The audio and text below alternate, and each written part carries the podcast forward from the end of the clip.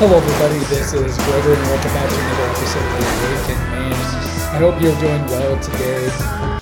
Today, I'm going to give some observations from my recent trip to Europe. I just returned from a trip to Italy, and it's been six years since I've been to Europe. Uh, last time I was there was in 2016 when I went to Rome and London and neighboring areas.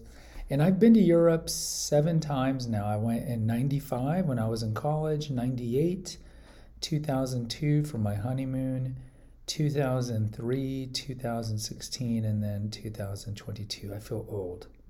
I feel old. But you know, when, when you go to Europe, and of course, I don't know how often you've gone, if you've even gone. Everybody's different. We're all different as to to our the amount of travel. But when you when you don't do something for several years and then you do it again, it kind of reminds you of, oh, man, what's it like? And let me tell you, I, I, do, I don't want the I don't want my observations from Italy to be generalized into all Europeans dot dot dot. That being said, every time I go back, it always reminds me of some things. Some positives and some negatives. Like some things that we do better than than the Euros, and then some things that the Euros do better than us. So I thought it'd be fun to do that. But first of all, let's talk about the flights. I don't know what's harder flying there or flying back? Because like flying there you're going with your circadian rhythm. Typically you leave in the evening you know where you're leaving from. I left from houston and it went houston to munich. But you normally leave in the evening so around this time of the year it's like two hours of sunlight. And then from you know, 8 p.m until uh, to the end of the flight you're at nighttime and you can sleep. Now i'm amazed. Some people can sleep in a plane. I've never been able to sleep in a plane and I was very fortunate in that the plane that I took was only a quarter full, quarter. So I was able to lay out and have an entire middle row. I know this is exceedingly rare. Four seats. I could just lie down. I couldn't sleep though.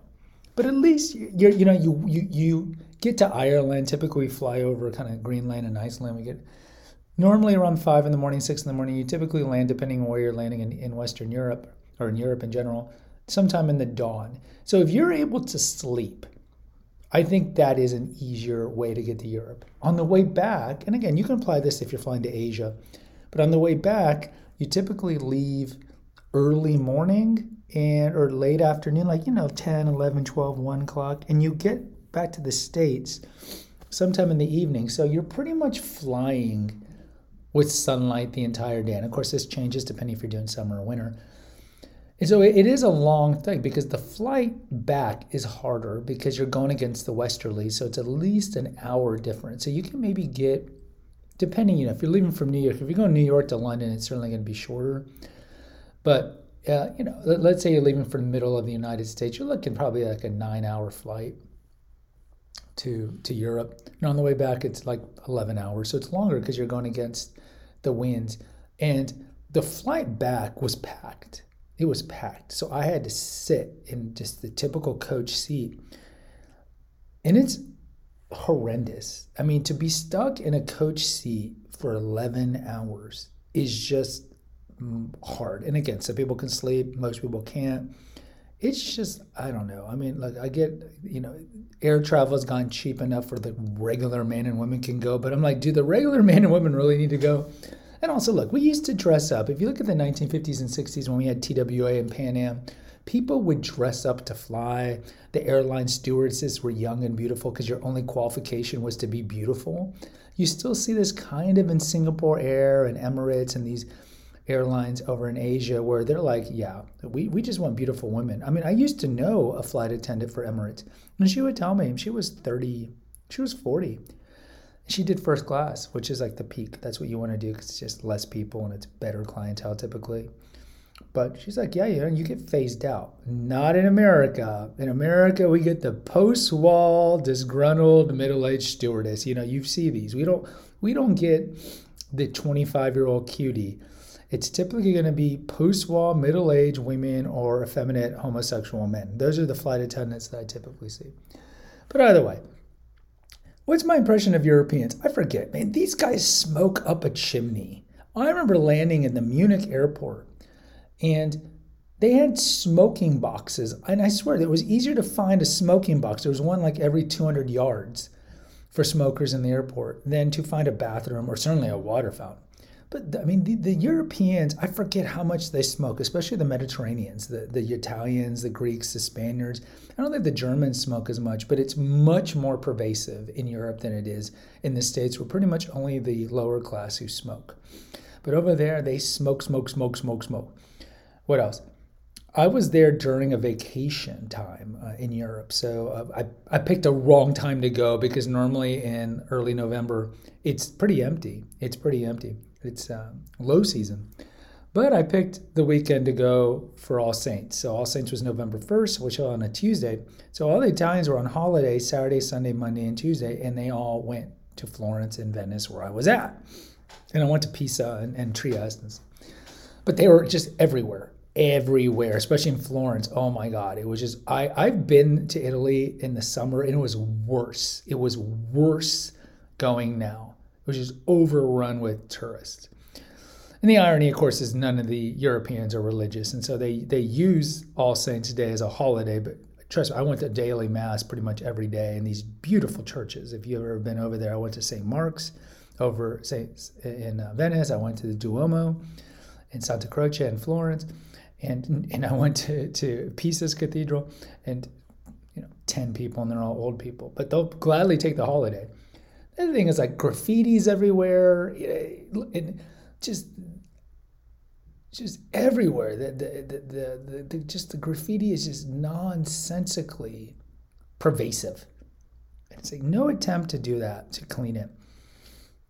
What else do you see? I forget because you know in America we have everything that's big and spacious, and in Europe you you see like you'd be amazed at where the cars can fit, like how they drive. You know they have the narrower cars. You see a lot more of the Peugeots and the smaller cars that you won't see over here because they got to get through these alleys. But everything's so loud, right? I think you know this, and I know this being going there so often. But you know, you live in your little suburban house, and it's pretty quiet. But if you live in Europe, you know, everything is so condensed. Especially if you live in the cities, you just hear the sirens and the Vespa mopeds all the time, and the honking and the talking. It's just loud, loud. I remember being in the bathroom in the Plezost, and I can hear the neighbors underneath. Right, but the Europeans are used to that kind of close convivial lifestyle. That's why they use the piazzas or the, the plazas because their accommodations are so small. And you also see multiple generations typically living in the same accommodations, but it's so small that they just get out to go to the plaza. So you or, or the church steps, you see just people hanging out, eating at the church steps, teenagers hanging out on the church steps, hanging out on the plazas because that's what you do. That's what you do. But I just the, the, the smoking, the paper napkins. I forget how much I cannot stand European napkins. I'm so used to the American ones. The fact that you have to, there's so few public bathrooms in these cities, and then then the the, the, the probably the most jarring thing from Americans' perspective is you have to pay. You have to pay to use the public bathroom. And I just think it's like when you go to a mall, when you go anywhere, McDonald's, you go anywhere, you don't have to pay for anything. But for the public bathrooms, like a library, or whatever, you have to pay $2. It's mind blowing. And there, there's some other things, you know, like the smoking makes the women look really old. But here, let me focus on some positive things. The Europeans dress better than we do. I think pretty much anybody dresses better than we do. Americans can always be pointed out in Europe because we're fatter. We wear t shirts and shorts and caps. But the Europeans, they've always been better dressers than us, always. What else? Their food is just cleaner. And we would spend a lot of time here at former Naturopathic Earth Radio, but now Awakened Man. They don't allow petroleum based food dyes in their food, MSGs. Uh, they, they have a clean, much cleaner food. If you go to restaurants, it's clean ingredients. If it's even previously frozen, not fresh, they have to put on the menu. So the food is much better. Therefore, the food tastes better. So the food's better, the wait staff is better. The streets have a lot of graffiti, but I'll give credit. They don't have a lot of littering. There's not a lot of littering. The streets are clean. Yeah, they're all cobblestone and you know centuries old, but they're pretty clean. So if you look at like some of the big things, also they don't ship off their grandmas to a nursing home. It's very common, as I mentioned, to see multiple generations of family living together in the same apartments or same houses. That's kind of nice. it's nice to see that. So public transportation, especially the train, is amazing. Uh, when I was in Venice, I took the water buses, the Vaporettos. But their public transportation is amazing. I mean, the only place that you can see it somewhere similar in the United States is on the East Coast, where Amtrak is the only place where it's profitable. But in general, I mean, nobody can deny that the, the, the train system in, in Europe is just par excellence. So if you look at the big things, public transportation, they're healthier than we are. They have better food than we are. They are less fat than we are. They take care of their family better. So in a lot of things, the Europeans still do it right. So I'll hear, you know, nitpick here and there, how, you know, with the graffiti and they smoke too much and so forth. But look, they dress better than we do. And um,